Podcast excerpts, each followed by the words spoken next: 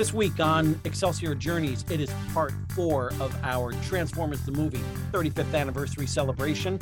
I not only have Flint Dille here to talk about Five Faces of Darkness and everything that happened immediately after the movie, but I also have FJ DeSanto, the current torchbearer of the Transformers franchise, to talk to you about the War for Cybertron trilogy. He's got a lot to say about it. JLD, do the honors. Hey, this is John Lee Dumas of the award winning podcast Entrepreneurs on Fire, and you're listening to the Excelsior Journeys with George Sirois. Prepare to ignite. Welcome to this very special Excelsior Journeys miniseries celebrating the 35th anniversary of Transformers the movie. Every Tuesday in August, you will hear from various cast and crew members and other special guests discussing the development, the voices, the music, the aftermath, and the film's legacy. So get ready to go beyond good, beyond evil, beyond your wildest imagination. Till all are one and ever upward. Welcome back to Excelsior Journeys. This is George Sirois. Thank you so much for being here. Thank you so much for tuning in for over 100 episodes.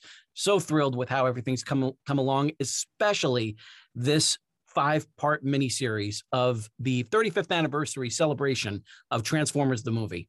If you've listened to parts one, two, and three, thank you so much for doing so. Any sort of feedback from you is always appreciated.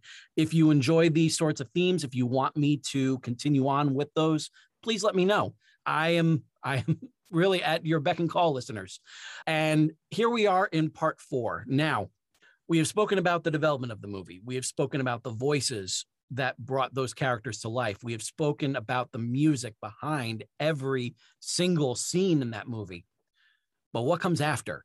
Now, we know, and you'll be hearing a little bit from Flint Dille later on in this episode about the immediate future right after the movie with the Five Faces of Darkness sequel miniseries that started up season three of Transformers Generation One and a little bit beyond that. But Transformers obviously did not end with the three part miniseries, The Rebirth, in 1987. It has gone on in many different directions.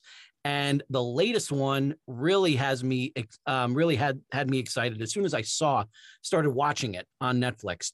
And granted, I only got to watch a couple of episodes of the of Siege, which is part one of the Transformers War for Cybertron trilogy. Only got to watch a couple of episodes before my Netflix account. We decided to cut it short for a little while. But this month, we got back into it, and I immediately went right back in, watched Siege from the very beginning, and was so taken with that. I started watching Earthrise immediately.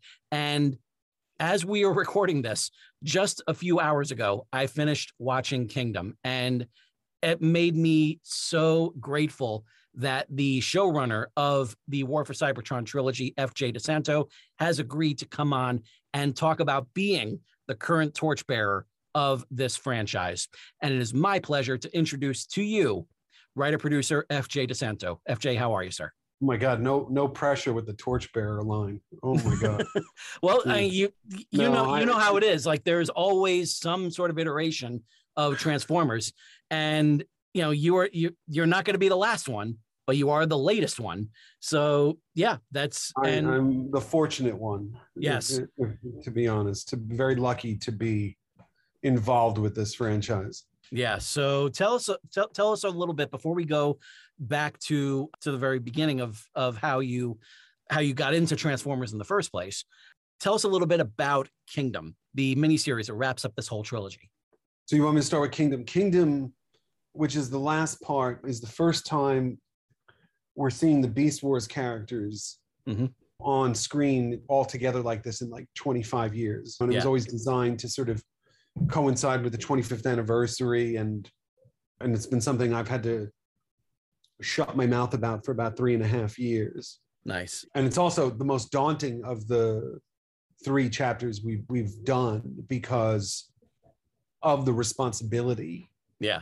Of reintroducing those characters in and and doing them in a way where they interact with the so significantly with the G1 characters. Mm-hmm. So that was always the the sort of most daunting challenge of the the project to be honest yeah. with you the scariest thing that was the one like even in the office like all the artwork was hidden behind a door and all that stuff because we didn't want people coming in and being like oh shit you're going to be doing these characters and all this stuff but yeah that's what kingdom is the kingdom represented a challenge in which we had to tie up the whole war for cybertron story mm-hmm. which is naturally because of the nature of the first two chapters g1 centric yeah and find a way to incorporate the Beast Wars characters into that particular story while wrapping the whole thing up, which was not easy.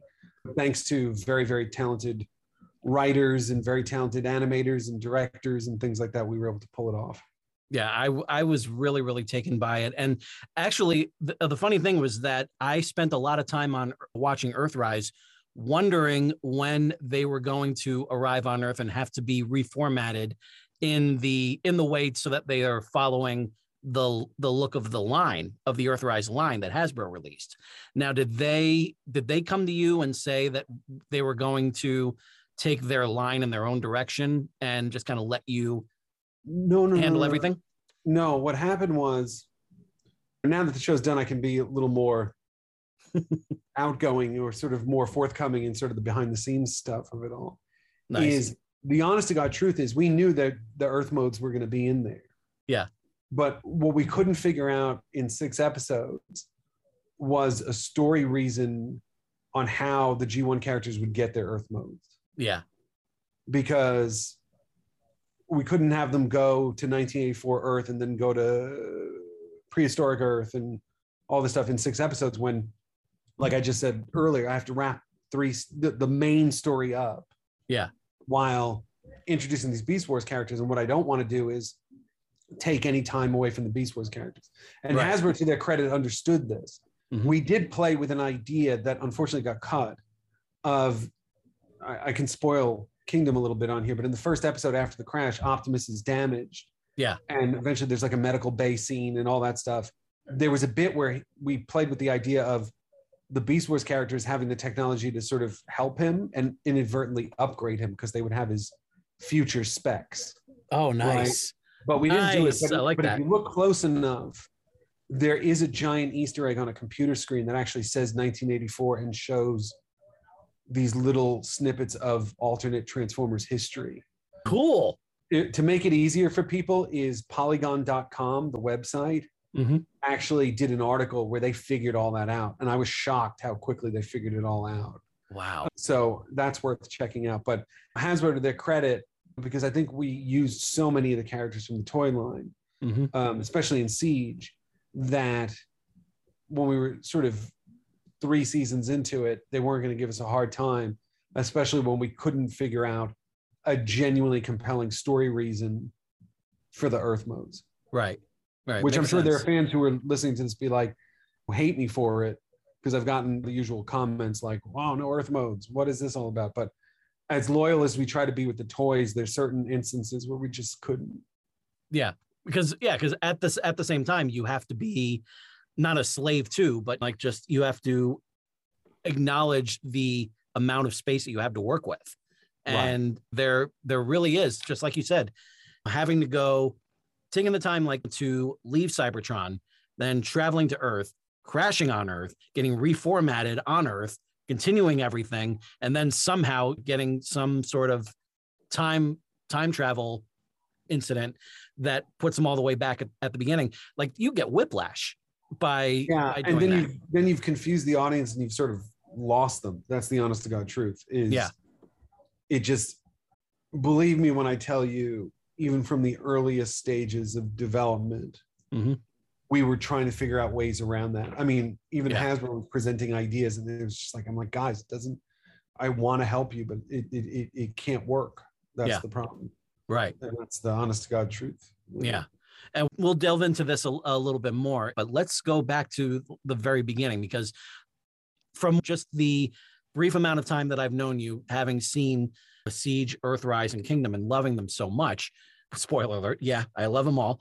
And i am that helps. That helps the conversation. Yeah i i'm i'm really i'm really taken with that sort of with with the way that that the characters were. That's the thing that really that really grabbed me. I love the fact that there were that there were the way that the, the factions were, there were strategies against each other. And it wasn't a typical, it wasn't like this, the same old episodes that we, that we knew from growing up. We didn't know like, not like, so that way it's not specific to each episode is just like a different plan that Megatron has, an end game in his mind. And it's not all laid out the way that it was at the beginning. It's not Megatron saying in More Than Meets the Eye, episode one, we shall return home with the power to make the ultimate weapon and conquer the universe. Like there it is, right there, episode one. This is not something you can just put on passively and just go off and do something else. You have to be fully invested in what's going on. And I appreciate that as a fan. So I can assume with 99% certainty that you were a fan growing up uh, with this oh, yeah, franchise, yeah. correct? Yeah, with the but strictly G1. I'm being candid, being nice. Is the I I was lucky to be the right age, a little little kid when Transformers first arrived in yeah. the world.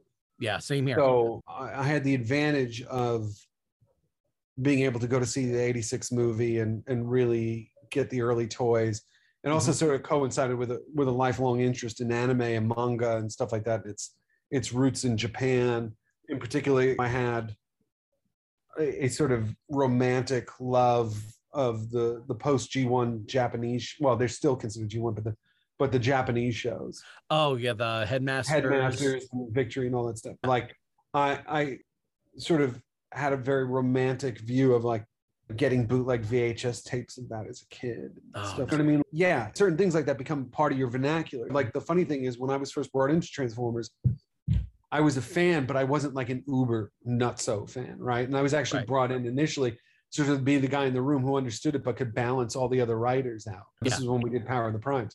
Mm-hmm. And subsequently, after this one, I had to really educate myself on Beast Wars. Because mm-hmm. by the time they do Beast Wars, I was like off at school and stuff like that. And like luckily younger people on the show, like my supervising producer and one of our writers, Mae Catt, were the right age where it was their oh, their nice. entry point into Transformers. Yeah. So I think that's really important when you're crafting these shows. Mm-hmm. Is how do you do these things in a way where you honor what's come before, mm-hmm. you honor the fan base the best you can, yeah. but also make it appealing because look there is a business side to it and there is a responsibility of creating a show that's an open door to anybody who wants to jump on board and watch it you know like right. my hope with this one was that if it was a young person or kid or anybody their first time seeing transformers they could get invested that way and want to explore the rest of the franchise no matter yeah. what it was mm-hmm. so and sort of to get that feeling that i had when it first came out and I was obsessed with you know Soundwave and different characters and they were doing all this crazy stuff and I, it was just great. So I have to ask as from one fan to another cuz I like I discovered I discovered the the franchise when I was 8 years old and they they were out season 1 was was every Sunday morning in Poughkeepsie, New York, WPIX 11 and then and then the next season from it was five days a week in the afternoons after school. So I saw the movie when I was 10. And um, so having just celebrated my 45th birthday, this this has been this has been with me. This whole franchise has been with me a lot longer than anything else, than almost anything else in my life, any other real franchise. So as a fan, speaking from one fan to another, what was your first Transformer? Which one did you wind up owning first? Oh, it was definitely Soundwave. Nice. He was my third. I I I got him from Kmart. I remember that. And I don't remember where I got it, but the other thing was like, and the advantage of growing up in New York and we had comic stores and toy stores in Japanese communities, I would get a lot of like weird Japanese imports and stuff like that. Oh, um, cool stuff that's long lost or whatever. But yeah. the I, I like I said, I had a romantic view of it. Um, mm-hmm. Especially the 86 movie, which because it was clearly animated differently and yeah, that anime style that I just felt sort of fell in love with around that time because I was into mm-hmm. like Macross and Gotcha oh, yeah. Yamato. That was sort of my whole thing. Mm-hmm. So I remember Soundwave, and then I had all the basic guys, Optimus, Megatron, and mm-hmm. I'm trying to think what else. They're all they're all at my dad's house somewhere. Oh, nice. because I didn't throw anything out. wow. But I was really into the show, and I was really into stuff, especially weirdly like. There's a lot of corny stuff in the '86 movie. I'm gonna sound Mhm. like I'm talking shit about it, but I'm not. Right. But then there's stuff like Unicron and, and Galvatron, and I was obsessed with that kind of stuff, like Yeah. that, sort of those weird, not weird, but sort of really interesting sci-fi tropes. hmm Yeah. You know that I really found fascinating. yeah. If I would ever, if I would ever show um any, this movie to a non-fan, I would basically just start off with with Prime saying Megatron must be stopped no matter the cost, and I would end it with Galvatron saying, "Would anyone else attempt to fill his shoes?" Because that 15 minute block of time is perfection. Like Yeah. everything in that everything there worked so well, and nothing to say nothing about the the rest of the movie. I adored the re- the whole movie. It's obvious considering what I'm doing with this whole celebration It's Um, amazing. and but the but yeah it's it's something really really special about that movie and that particular spot. Just like you said it's very it's very sci-fi oriented especially with the reformatting of megatron to galvatron. And you know, everything there just worked. It, it worked in a way that I, I just knew like as a kid. And you, you can tell from the attack on the shuttle that this is going to be very different than anything we've seen the first two seasons. Yeah, and and we sort of, I mean, you've seen Kingdom now. Like there, there's so many homages to that in Yeah. Kingdom in particular with Galvatron and and I loved how Galvatron got brought into this. I thought that was magnificent. Like the way, we the way that, that was we done. played around with a lot of different ways to how to do that. Yeah. That makes sense. Like how how to ma- like we always knew Galvatron was going to be in it. Yeah. Because they told us like, hey, there's mm-hmm. going to be a Galvatron, and the beauty of the toy people is they don't have to explain why. You Yeah. know, like we're going to do Galvatron in Kingdom. Okay, why? You Oh. figure it out. yeah, we want to do a Galvatron toy. And it's like, Yeah. okay. So we had a really good plan. The writers did a great job sort of introducing him in Earthrise and sort of setting it up. And I had sort of an obsession with Nemesis Prime, like how to make him mean something, etc. And yeah. you know, like I even have like the Japanese Siege Nemesis Prime, which I bought for way too much money, but at the time no one knew Nemesis was going to be in the show right. and I was like, "Oh, this is this is cool. I'm gonna have it." I'm staring at it right now. But like, just a- little tidbit is, is sort of a nod to G1 and the '86 movie is is Nemesis can fly. oh, You know, like you see Nemesis like when he jumps up in the air yeah. and he and he Yeah. attacks Prime. That was Mhm. sort of a mini homage to that era where they all flew around and stuff like that. We, you know, we made a Yeah. decision early on that they wouldn't fly Right. because that opens just too many cans of worms. But Yeah. You know, have the idea that like a future Nemesis Prime could figure something like that out. Oh, There's yeah. a little wink nod to the old days. To the to the more than meets the eye miniseries when they when they would be able to fly just like float in the air while they're shooting. So yeah. Yeah. Oh, that's great. That's great. I, I didn't even notice that, but you know that's that's fabulous. So all all the more reason to go back and and rewatch these shows. I'm I'm all for it. And I was really taken by the the way that certain elements were introduced that really as a fan just had me really kind of sitting up and take notice, especially showing the Quintesson ship before we got to see uh, Deseeus.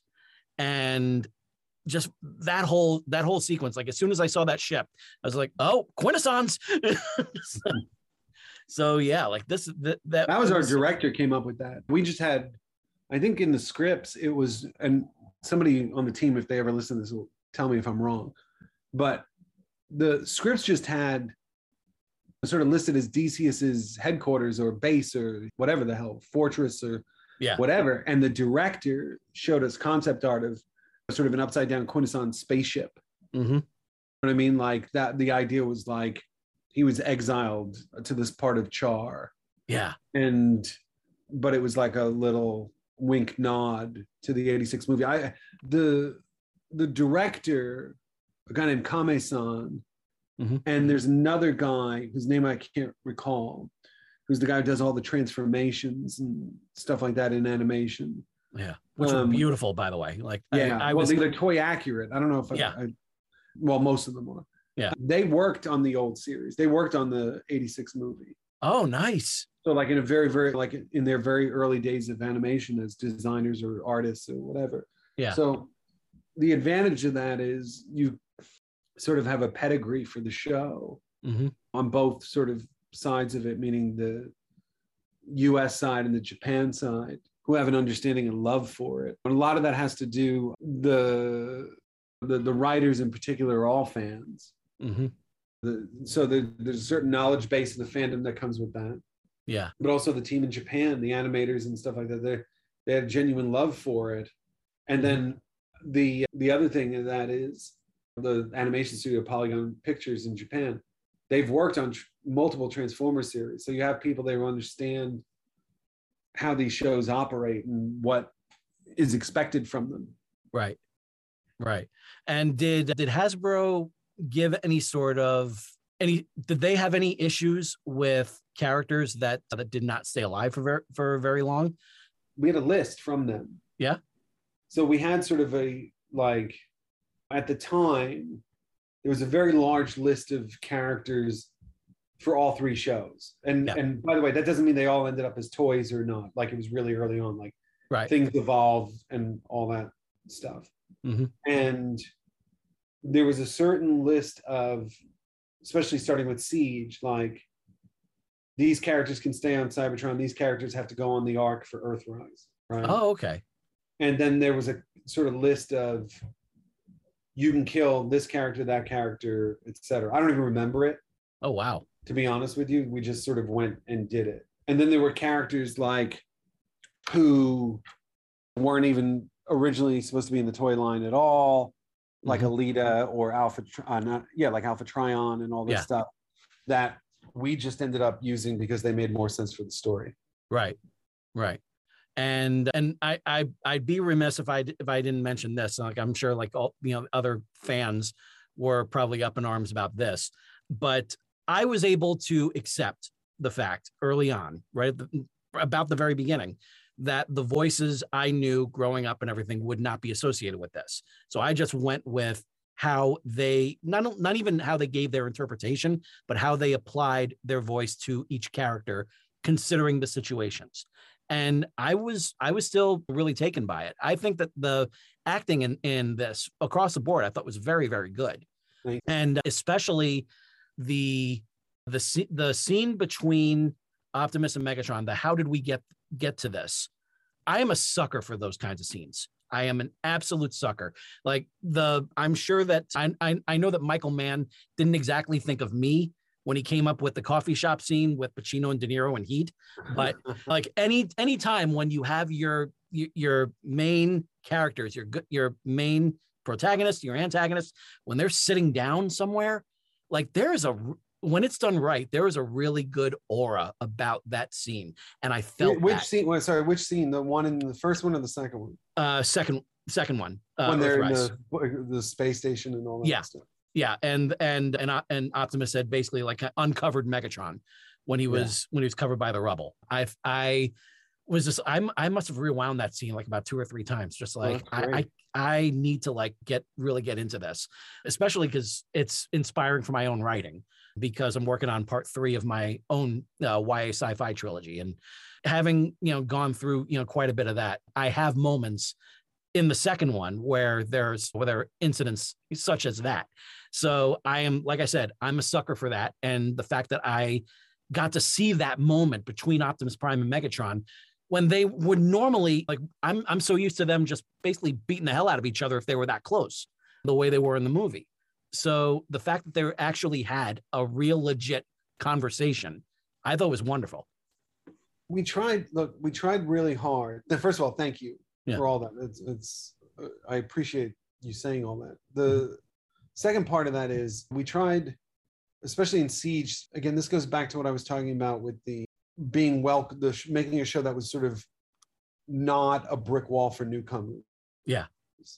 so especially we in siege i'm sort of backtracking to get to the scene you're talking about Oh, yeah. is we have that that conflict very early on that sort of fist fight between the two of them Mhm.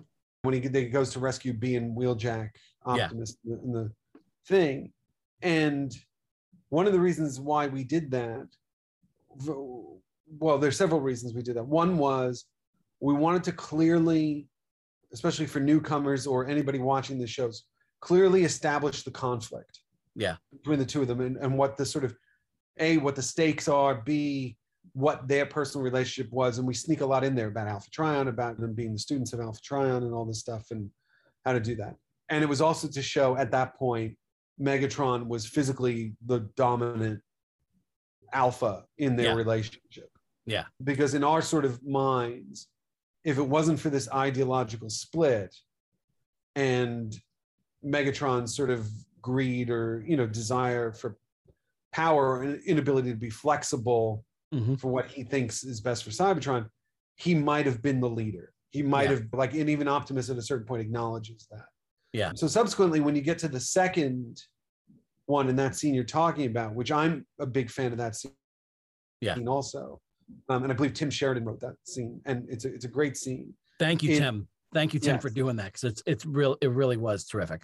It, it, it's it's a bit where we expand on it a little bit that what that relationship is even at this point now that all the sort of all this awful stuff has happened between the two of them and they're trying to save the planet and all this stuff Yeah. but it's still intentionally intimate Mhm. and in a lot of ways and I, I feel like people don't quite get this at times with the show Mhm. it was to show just how in a lot of ways optimus and megatron are very similar they're two sides of a coin Mhm. and because we didn't want it to be mustache twirly Yeah. you know that what you were referencing in the old episodes in more than meets the eye where it's like i want power and i want blah blah, blah. in his mind megatron in particular this is what's best for his people Yeah. and prime can't understand that from the point of view of violent means or extreme measures kind of thing Right. and that's why he says in the beginning in the first season we're not the decepticons when they let b go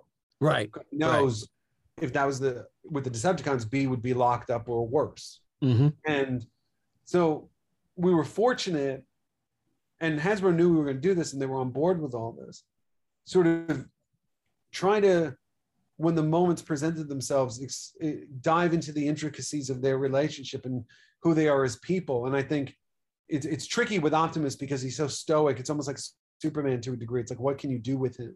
Yeah. I mean, so like, especially when Megatron refers to Elita as Ariel, she's dead and blah, blah, blah, blah. and Yeah. he's still trying to mess with Optimus. He's still trying to goad him. Like he still Mhm. knows how to push the buttons. And Optimus, at this point, these guys are relatively young. I want to say young in comparison to what we know them as. Right. Right. So they still have that ability to get it under each other's skin. Mhm. And it almost pains Megatron that Prime's the one who's going to rescue him. Because that's that's sort of like when he turns on him later. Yeah. Like Megatron just knows how to be a manipulative dude Yeah. so again i i appreciate you acknowledging that scene because you're probably the first to really bring that up in any significant way yeah because the the, the thing with these shows is and i'm going to sound like a, a bit of an asshole sorry if i can't curse on this It's Um, all right. I'll just I'll just slap an e on it. No worries. okay the, the thing is when you talk about the voices and, and things like that which we've gotten a lot of flack for and i acknowledge that Right. it's it's the and I'm saying this as somebody literally who has Star Wars on in the background on the TV and all this stuff and is DC Comics fan and Star Wars fan and Transformers fan and all this Yeah. stuff. I've gotten to a point personally where like if I don't like something, like I don't like the Zack Snyder DC movies, right? Right. I'm not gonna go online and and shit talk them or whatever. Mhm. I'm just they're always gonna make more and something will eventually click. Right. I mean, like, and I and I do like anybody who tries something new with something Mhm. like JJ with Star Trek and all that stuff. Yeah. And but the the, the problem is now these franchises and, and you and I are, are men of a certain age. I'm only a couple years older than you. Mhm. That the problem is we're the first sort of generation of legitimate like fandom, right? Yeah. And now we're into like two, three, four generations of fandom since in particular the 70s, 60s, 70s into the 80s is where it really kicks off. Yeah. And the problem is, like anything in life, you always remember your first love, right? Mhm. Or Yep. you remember when you first loved, fell in love with something. Mhm. And the problem becomes that there's an with that comes an expectation when these things come out Yeah.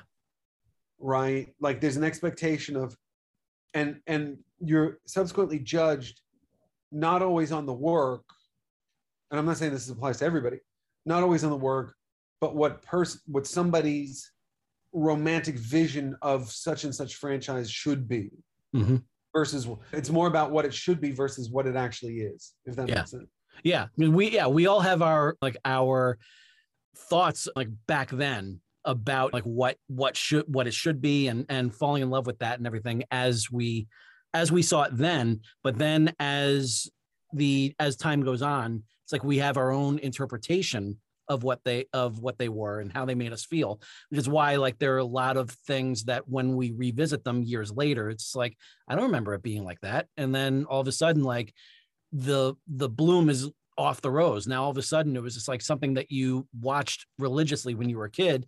You can't bring yourself to watch now. Well, that's Um, how I was with the Adam West Batman, right? Yeah. So, which when we were kids were on in reruns Right. because it was before our time, right? But the The 89 movie Right. kind of spoiled that. uh, no, but but I'm even talking before that. Like so, the and the '89 movie is one of those things that really holds up. And then, but I remember, I mean, I'm talking three, four years old, Mhm. being scared out of my mind by Cesar Romero. yeah. right? Like really like the Joker scared the living hell out of me. And Right. then I remember being six or seven years old and being like exactly like you said, what was that about? Yeah. Why was I scared of that guy? Mhm. And then again, being the right age for Dark Knight Returns and Mhm. Watchmen and all these things that sort of comics at a certain point sort of grew up alongside our age group in particular. Yeah. And so by the time you get to the 89 Batman and you're a teenager and it's the coolest thing you've ever seen, right? Right. it- Your sensibilities are all like dialed in at the right time. Yeah. right. And, And- I'm sorry. Oh, I was saying like it's it's I saw recently the the the reissued Masters of the Universe figures that were done like in the early 2000s or so. I, uh, I think it was either Four Horsemen or Super Seven or something like that, that that redid them. But what they did was they took the old versions from the early 80s and then they made them larger. They made them more detailed. They made them more articulate.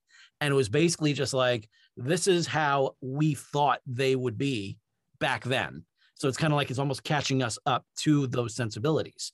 So seeing something like this, I thought was was very refreshing because it didn't feel like it, it had enough of generation one, but it didn't try to emulate it so much and be a slave to it. I appreciate that. Like, and and that was intentional. It's it's when you talk about Masters of the Universe, what they did with the current show was the intention of, hey, we're going to continue on where it left off, Right. and we we weren't going to do that with this. Meaning, Mhm. Obviously, we get a glimpse of what the toy line is going to be and what the packaging is going to be and what the tone and the thing, and a lot of that is based on Hasbro studying who their buying audience is. So Yeah. I'm I'm I'm creating a show for the widest possible audience for Transformers. Hmm. It's not necessarily commercial for toys, but I was trying to always approach it. The writers were always trying to approach it as being a fan friendly show Yeah. in terms of respecting the toys. Maybe I was naive about this, George, to begin with, in that we used, I've, I've said this plenty of times before, but we used the digital data, the CAD data of the toys to create our models, Mhm. especially in Siege and Earthrise. Yeah. So the idea was, hey, they would be toy accurate and the transformations where we could afford it and do it, especially the main characters, Optimus, Megatron, et cetera, would be like when you see them transform on screen, that's actually accurate to the toy.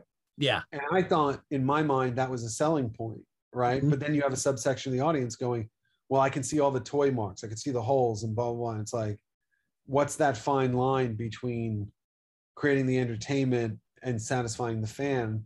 Right. And I, I feel to to the credit of everybody involved with it, we sort of successfully walked that line because I think we we helped drum up interest in the toys. Hasbro, for a fact, has told me that the toys have taken a significant bump because of the show, Mhm. which is very refreshing. And, and the show Yeah. has done very well viewer wise, especially with the diehard audiences and families, which was a big surprise because we were trying to do something that skewed a little older, but we found out more families were watching with their kids. And I think that has to do with, again, going back sound like a bunch of boomers, but guys our age who have kids now. Yeah. Wanting to share that experience. Yep. Of Transformers. And I, I do I do that with my daughter. My daughter's three years old, and I got her the Bumblebee and Optimus from the Rescue Bots Academy line.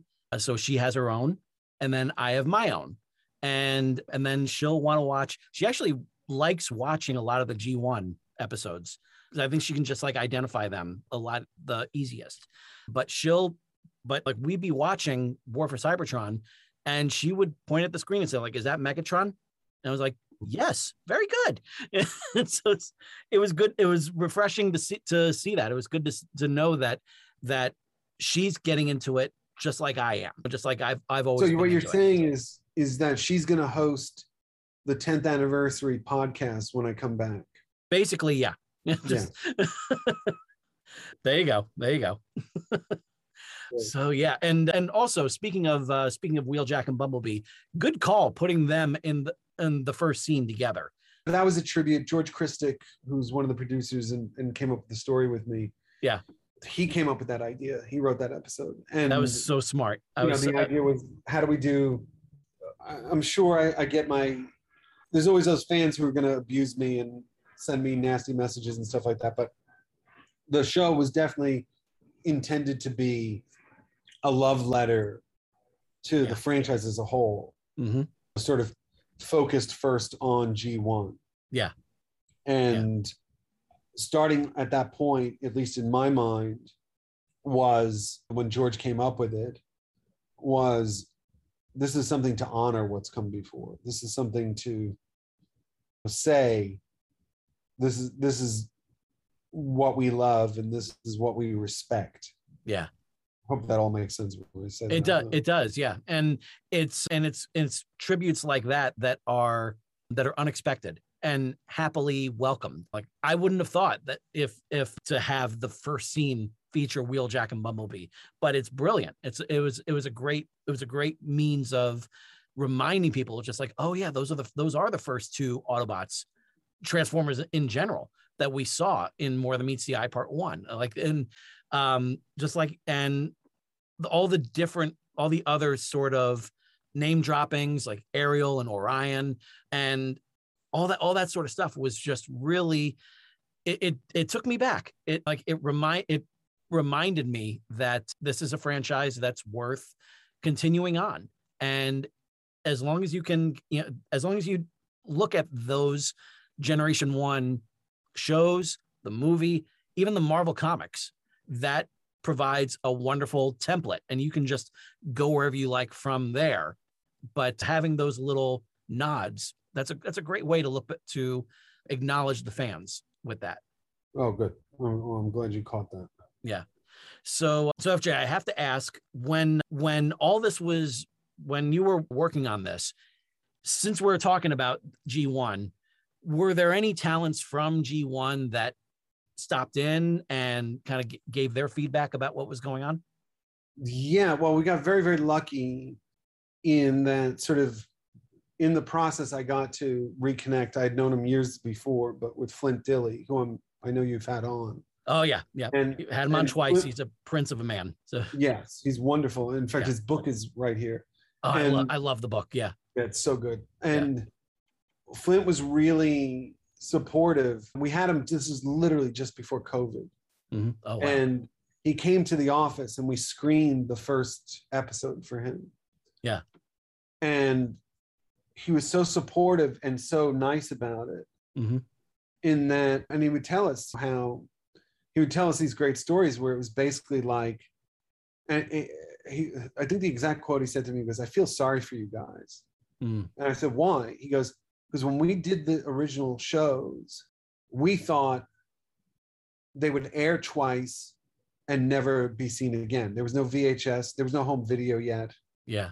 There was blah, blah, blah. He goes, we didn't think about things like continuity mm-hmm. or legacy or whatever. Yeah. And even when he goes, even when we did the 86 movie.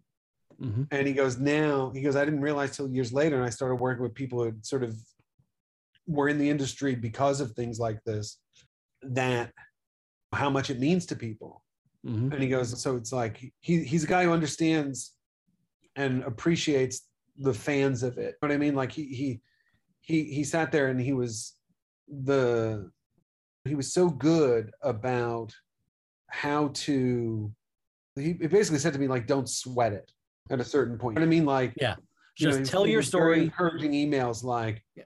You make your show. Don't worry Yeah. about it. Right. Yeah. Because I mean, really, if if people want that show, then they're more than welcome to check it out on Tubi. They have it there for free. And if they but if they want something that takes those characters in some new and really interesting directions, I would wholeheartedly recommend this to them. Yeah, and it's I respected it because, like I was saying before, I want new. Yeah. I mean, like, but I mean, I'm I'm one of those guys like, I don't need to go back, like the like the Master of the Universe thing, like the continuation of the series. Like, I don't get that personally Right. as a fan. Mhm. Like, I don't need the continuation of like, hey, this picks up five minutes later. Like, I'm okay with Star Wars. Like, oh, we'll do prequels and sequels and stuff. Like, it's fine Mhm. as long as it's good and interesting and all that stuff. Right. With this, to me, it was we had the the inherent thing, especially now that all three seasons are out, is the understanding that by the beat, and I told Hasbro this at a certain point, is by having the Beast Wars characters in this, you inherently contradict G1 and Beast Wars. Mm. So by its nature, it's it's new, and from this idea came the idea that we sort of set up in this, which is there's a Transformers multiverse. Yeah. And some of this had to do with the fact that early on Hasbro said that they want they were trying to like when I to give you context, I'm talking really out of school, is when I started working with Hasbro on Power of the Primes, which I was not the showrunner of, just a writer Mhm. it was you'd sit there and say, "Well, what is your current version of Megatron?" They'd be like, "Whatever you want, whatever you want to do." Like they were super supportive. Wow. But the but by the time we got to, but they had no sort of like, they they spent the last couple of years sort of developing the brand internally, which is sort of what Siege in particular is the launching point of the aligned continuity along with Cyberverse, right? So the idea was if something if a significant historical thing happened in the show like Optimus throwing the Allspark into the space bridge, Mhm. and because Cyberverse touches on that, we touch on it. It it's told differently, but it's still the same thing. Yeah.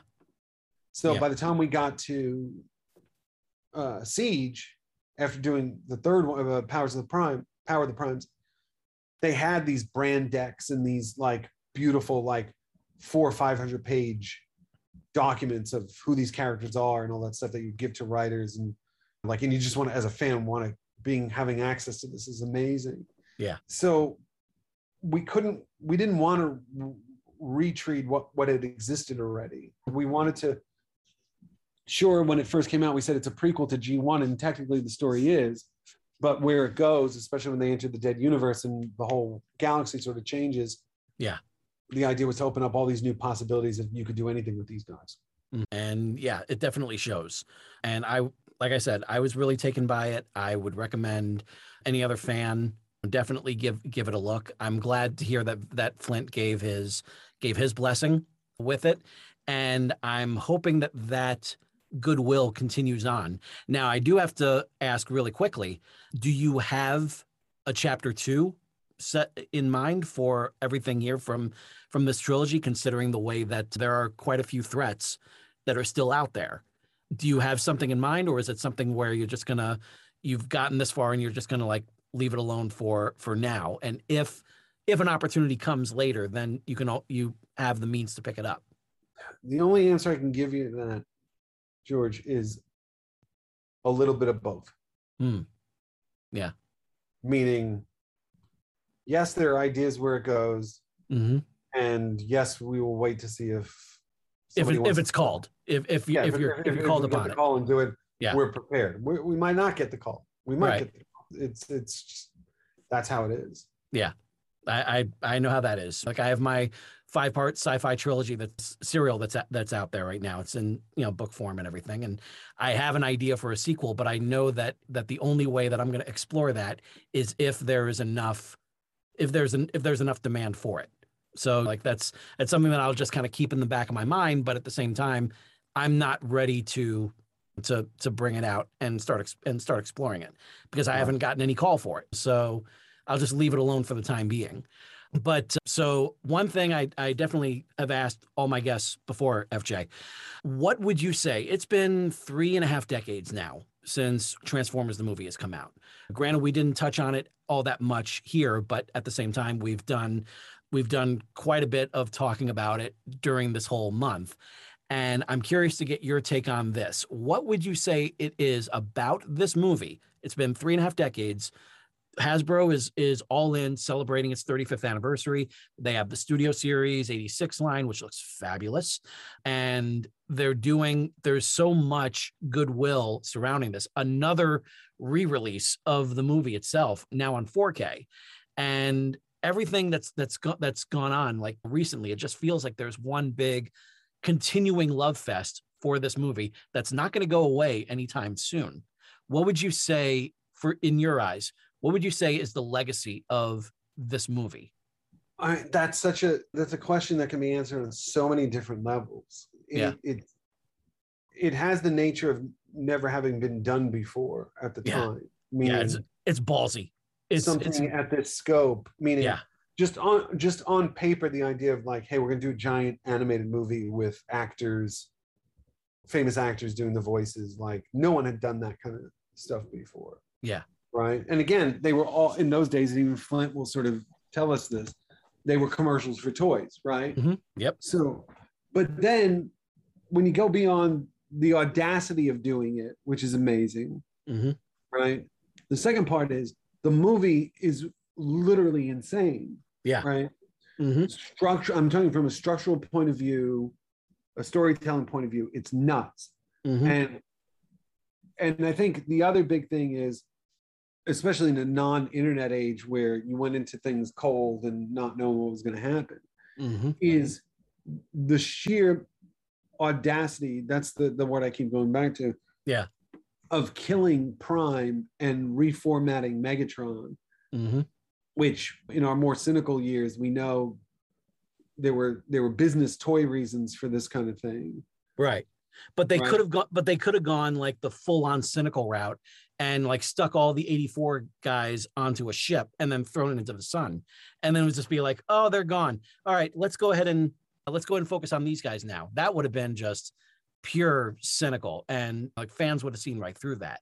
But thankfully they didn't do that. Right. and granted they they gave and uh, this was this was from my talk with both ron friedman and flint they were given the the directive from hasbro to kill these characters not just not just not write like write them out or put them over you know like here while the, the new characters are taking center stage. They wanted them dead. Like they were literally they were they would have sent a hasbro rep over to your toy box picked up your ironhide broken it in half and then say here now buy ultra magnus so but but at the same time like like you said it's it was it still has shows so much audacity. I always say like it's ballsy like from start to finish they did things that you could not get away with these days. Oh no no you could never do any of this now. You know i mean? Like and that's the beauty when we were sort of talking about before about the era Mhm. is all these things were new and all these things were doing and and to your point ballsy is the best word for it Yeah. because i think it's those sort of significant and it's so tonally all over the place and i mean that in a affectionate way Yeah. right that what happens is everybody who watches it latches onto something in it mm-hmm. you know whether you like the cornier part of it or if you like the optimus dying part of it or the unicron part of it like it, it's just this amazing sort of concoction of all these cool elements of the the actual premise of robots that transform and subsequently it's also by the way from a technical level it's so miles ahead of the the tv series. Oh yeah. And and that was a big thing for me was the the quality of it Mhm. the japanese anime feel of it really stuck with me in particular yeah and and some of those set pieces, you know, especially the Galvat converting Megatron to Galvatron. It's, mm-hmm. it's so wild and so wonderful and and had never been done before. And I, and that had a big impact on the show, especially with the way we use Galvatron. And we sort of applied a lot of that logic to Nemesis Prime. Yeah. And Unicron, which when, when we originally wrote it, Unicron was just going to be a voice kind of thing. But then mm-hmm. we found out long before anybody knew about it, that Hasbro was going to do this giant Unicron toy, and we were able to use the assets from that. Which is insane. It was just like I, I looked at that, I was just like, "There's, there's no way I can possibly own this now." But that would definitely be like a bucket list thing to to own. It looks fabulous. I love. I have no place to put it. That's the real problem. There's literally no place to put it. So yeah. it's like, like I didn't even ask. I always have to ask the toys. Like I always have to be like, guys, can I have this? But like that I was just like, I don't know what the hell I'm going to do with this thing. Like, I don't know where we're going to put this. Mm-hmm. It wouldn't even have fit in the office. The, yeah. You know, but it's so gorgeous and and mm-hmm. and as much as we wanted to do stuff like that, we also wanted to do things that were new in it or brought new things to it, like or like how to take Elita one and make her a significant character. And my favorite thing was our ability to introduce the mercenary faction into it, do something new or the arc turning into the bot at the end. You know, oh, these, yeah. were, these were things that we felt very fortunate and privileged to be able to introduce into the franchise for the first time. Mm-hmm. Yeah. And so, what would what would you say your final thoughts are on this trilogy now that it's out? It's been out just a few weeks at this point, so you're you're pretty fresh on on on everything. So you when you look back at it, this this trilogy, which was I would definitely say is a high mark of the of this of this franchise. And it's gone through like a lot of different ebbs and flows, but this one's a definite this one's a, a definite like must watch, I would say, like for um, that I would say to any any fan. Well, thank you, first off. The, mm-hmm. That's the first thing. So, the thing is, and I'm just being honest with you, is I'm so close to it mm-hmm. that what I can say is I'm super proud of it. Yeah. And I'm super proud of the, the work everybody worked on it, put into it, because it, it's, I've been around a little bit in this industry and I've never been involved with a project where everybody involved was aligned in what this should be and how to do it. So, mm-hmm. You know, in terms of it being a very, very smooth experience with, with the occasional speed bumps that all productions have. Right. But the what I do know is 5, 10, 20 years from now, it, it's something I'll remain in, incredibly proud of in order to, to, to, to have had the privilege of being someone who, who gets to contribute in this sort of rarefied air of the people you've been talking to. Yeah. To, to, to contribute in a significant way to this franchise. Oh yeah, and that is definitely that is definitely a mission accomplished there. No, thank you. Yeah.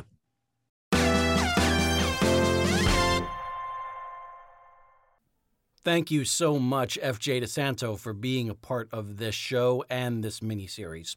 We're going to get right back in with the returning Flint Dille to talk about everything that happened on the show right after Transformers the movie. But first, a quick word about the Hole in the Wall Gang Camp. Founded in 1988 by Paul Newman, the Hole in the Wall Gang Camp provides a different kind of healing to more than 20,000 seriously ill children and family members annually, all completely free of charge.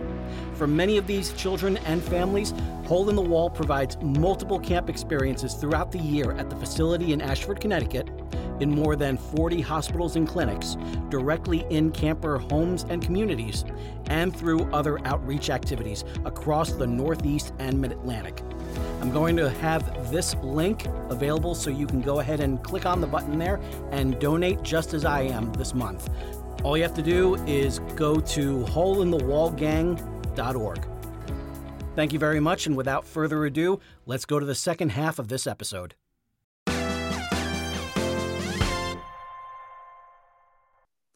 So Flint, you were also responsible for a lot that brought that came into season three that picked up basically right where the movie left off. And you're also introducing all these new characters to a lot of people that really had not seen the movie.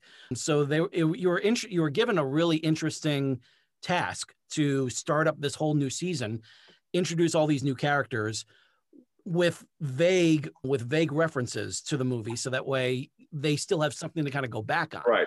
So what was it what was it like getting the opportunity to do what I consider one of the finest stories in all of Transformers, which was Five Faces of Darkness? Well, eh, eh, yeah, Five Faces of Darkness was an interesting one because yeah, we were trying to figure out, yeah, as you pointed out, and you're right. We we we realized we were picking up from the the end of the last se- season. We realized that we the series had fundamentally transformed. It's it's you know, pardon the pun. It was it was now 20 years later. We did we didn't really account, nor did anybody give a lot of thought to how you would account for the year the in between mm-hmm. years. Because what's funny is the movie it doesn't feel that yeah. unnatural. So we, we just we didn't really address that mm-hmm. issue and uh, what what and it worked out pretty well but the, there is this nice hole you can yeah. have fun with the problem is is that yeah when when it, it all leads to the movie it, it takes a little of the mystery out of out of the mm-hmm. story right and so and so yeah figure out how to do it but what i thought was really good was yeah we we it was a very conscious decision to start it start it 20 years after and to keep yeah. rolling with it that way and and so five faces of darkness was that are the actual toys themselves which remember they, they're they're leading the charge yeah. on this the actual toys themselves in in season three were very science fictiony oh, looking oh, yeah. toys. They didn't the toys didn't look anymore like like there was something right. on Earth, you know. And so then it was the so then the the fun became okay. You're in the aftermath of this war.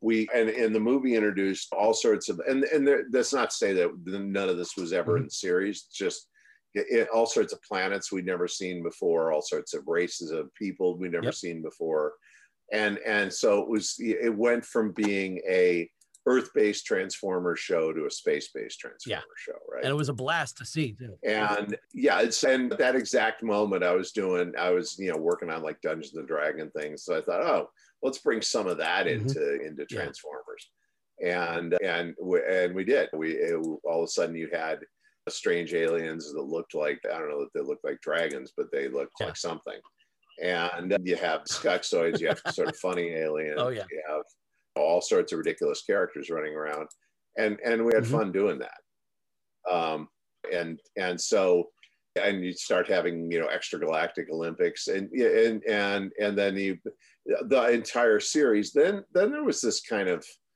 a kind of and I don't know you know whether this is just my inner darkness or or why it happened, but a lot of things took on a kind of darker, more morbid tone than they previously. Yeah, had. I would say that. And uh, I would, I would what? say, I would say that. But at the same time, like it's this is my third year associated with with the project. I've gone from with with all this. Like I started watching it in third grade and then fourth grade. Now here I am in fifth grade. Like I'm getting older. So it seems like the show itself yeah. is getting older with me, which I appreciate. Well, that was the, that was another thing. Actually, I've never talked about this before, but that was another thing mm-hmm. we didn't know is we didn't know whether the audience would get older. Uh, we would we would sort of advance in our thinking yeah. about this stuff, and what we didn't know is whether the audience mm-hmm. would too, which was just kind of an interesting question. And so, it we we tended to do older mm-hmm. things in the third season, and and the audience seemed to kind of yeah. ride with it and also yeah uh, shortly after we started probably probably like right after i wrote five faces mm-hmm. of darkness then you know we got we got the the the bad call that hasbro was upset because the story then was that a kid had locked himself into uh, into his basement and was hadn't come out for a week right yeah, yeah. we and i believe this i didn't right. have kids then I mean, now as a parent, what I know is our kids could have locked themselves in, you know, or sorry, locked themselves in the bathroom and didn't come out for a week. That we mm-hmm. believe that story. Okay. And as a parent now, I know that my kids would have been able to lock themselves in the bathroom for about three minutes and that probably yeah. solved. But I was totally buying into, oh, some kid locked himself into the bathroom for, for you know, for, for a week. And that's because we killed Optimus Prime and it ruined his life. And we right. felt bad about that. and, and, Hasbro felt bad about that, and so they they you know just wanted mm-hmm. a fix. You know, there was just but like, Dark Awaken, but Dark Awakening and was so, already in the pipeline at that point, right? Well, Dark Awakening was exactly was in the pipeline, and nobody had the heart to tell Hasbro, "Oh yeah, we did another episode where Optimus Prime comes back as a zombie and we kill him again." That that would not have been a good career move. And so we just kind of, you know, that was such a great episode, it. though. It was yeah. that it packed it, such a great was. punch. Yeah, you yeah. know, that was like and and I think I mean I, I'm I'm not sure who's credited with writing was, uh, it. Uh, you know, it was uh, Antoni Zalewski. Yeah, yeah. I mean, I think of it as Steve Gerber because I remember him pitching that idea. Uh, but, I'm sure Anthony's. I can really see Steve doing that. Know, but, yeah. Uh, yeah, no, it was just pure, pure, pure yeah. Gerber, and I can't. I, I mean, it's possible that he didn't write it, but he was just highly amused by the fact we were going to kill him again, and uh, or that we had it in the process, and and uh, you know, I, and I think he, Steve might have been editing at that point. It's because I was I was still running Transformers, but I was on on doing Inhumanoids and Visionaries, and I think starting Visionaries yeah. and stuff like that. And so so that I was I was otherwise occupied by mm-hmm. that point uh, but yeah, that was yeah, that was uh, Dark Awakening is one oh, of yeah. my favorites. Yeah. It's one of those things where you, know, you just there, there's just something kind of there's something yeah. cool about yeah, it. It's and Starscream's Ghost is uh, yep. one other one. We were we were just going all sorts of because because I would personally was probably about as bummed out about killing Starscream as yeah, Optimus Prime. He was such I a great character. Yeah, that's probably like he, yeah, he's a great character, and he was he was always one of my favorite Transformers, and and so I I, I wanted to bring him back yeah. in some form. And and a lot of these characters came back. Mm-hmm. I mean, Ultra Magnus comes back without right. explanation, right? Because it just nobody really wanted to see Ultra right. Magnus dead. yeah, that's that's the really interesting thing about it is is that the third season for a variety. I mean, at a sheer production behind the veil, a sheer, a sheer production issue, we knew that was probably the yeah. last hurrah. And so, yeah, they ordered very few shows. They really just wanted Optimus right. Prime back.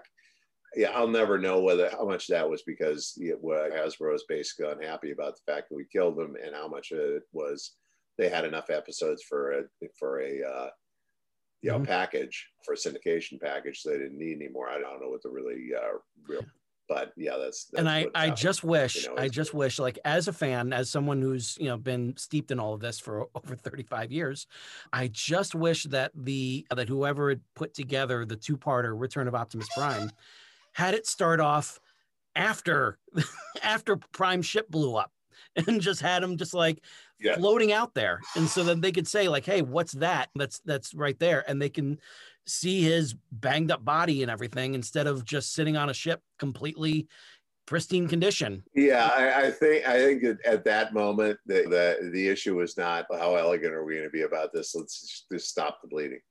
But yeah, that no, that would have been a cool. Yeah, a cool everything else. I mean, like the the look of that of those episodes, it, it was that was the best looking animation since the movie. Like that was something that just the look of that movie was spectacular. Oh, that's funny because the animation on that is is is frequently a you know controversial yeah. topic, and the, the, a lot of people thought that season three looked bad. Yeah, and there and there is a faction. I mean, it's real. It's really funny. There is a faction of people who think exactly what you think, and the thing was yeah. really Five Faces of Darkness. What's really funny is that that I I, I particularly like that. Not I mean, you know not just because I wrote mm-hmm. it, but what what I liked that we did in that was that we we were sort of setting up the franchise for what what could the franchise mm-hmm. be sort yeah. of forever. What I mean, and and what can we do? What can we do with it? And and Five Faces of Darkness really, I kind of I kind of felt when I got done with that. Okay, the the franchise is in good hands, and Godspeed. Yeah. Yep. I mean, yeah, and then and then season three was really just kind of a smorgasbord of possibilities for what could happen. Yeah. Thank you so much, Flint Dille. Thank you so much, FJ DeSanto. What a terrific part four this was for the Transformers the movie 35th anniversary celebration. Next week, we're finishing it all off with part five, talking about the legacy of Transformers the movie. We're not only going to hear from returning guests giving their final thoughts, but we're also going to be hearing a lot from two different designers from Hasbro talking about the Transformers Studio series and everything else that they have been working on, plus everything that inspired them to join Hasbro in the first place. We are ending this miniseries in the best possible way. I am so excited and I'm so thrilled that all of you have been able to listen. I hope that all of you have been able to give to the Hole in the Wall Gang Camp, and I really hope that all of you come back for part five in this great miniseries. Until then, this is George Sirois saying to all of you, till all are one and ever upward. Thank you for listening to the Excelsior Journeys miniseries celebrating the 35th anniversary of Transformers the movie. Thank you for donating to the Hole in the Wall Gang Camp. Thank you, Zach Comtois, for providing the intro and outro to this miniseries. For more information about Excelsior Journeys, please go to he'sgotit.com slash podcasts.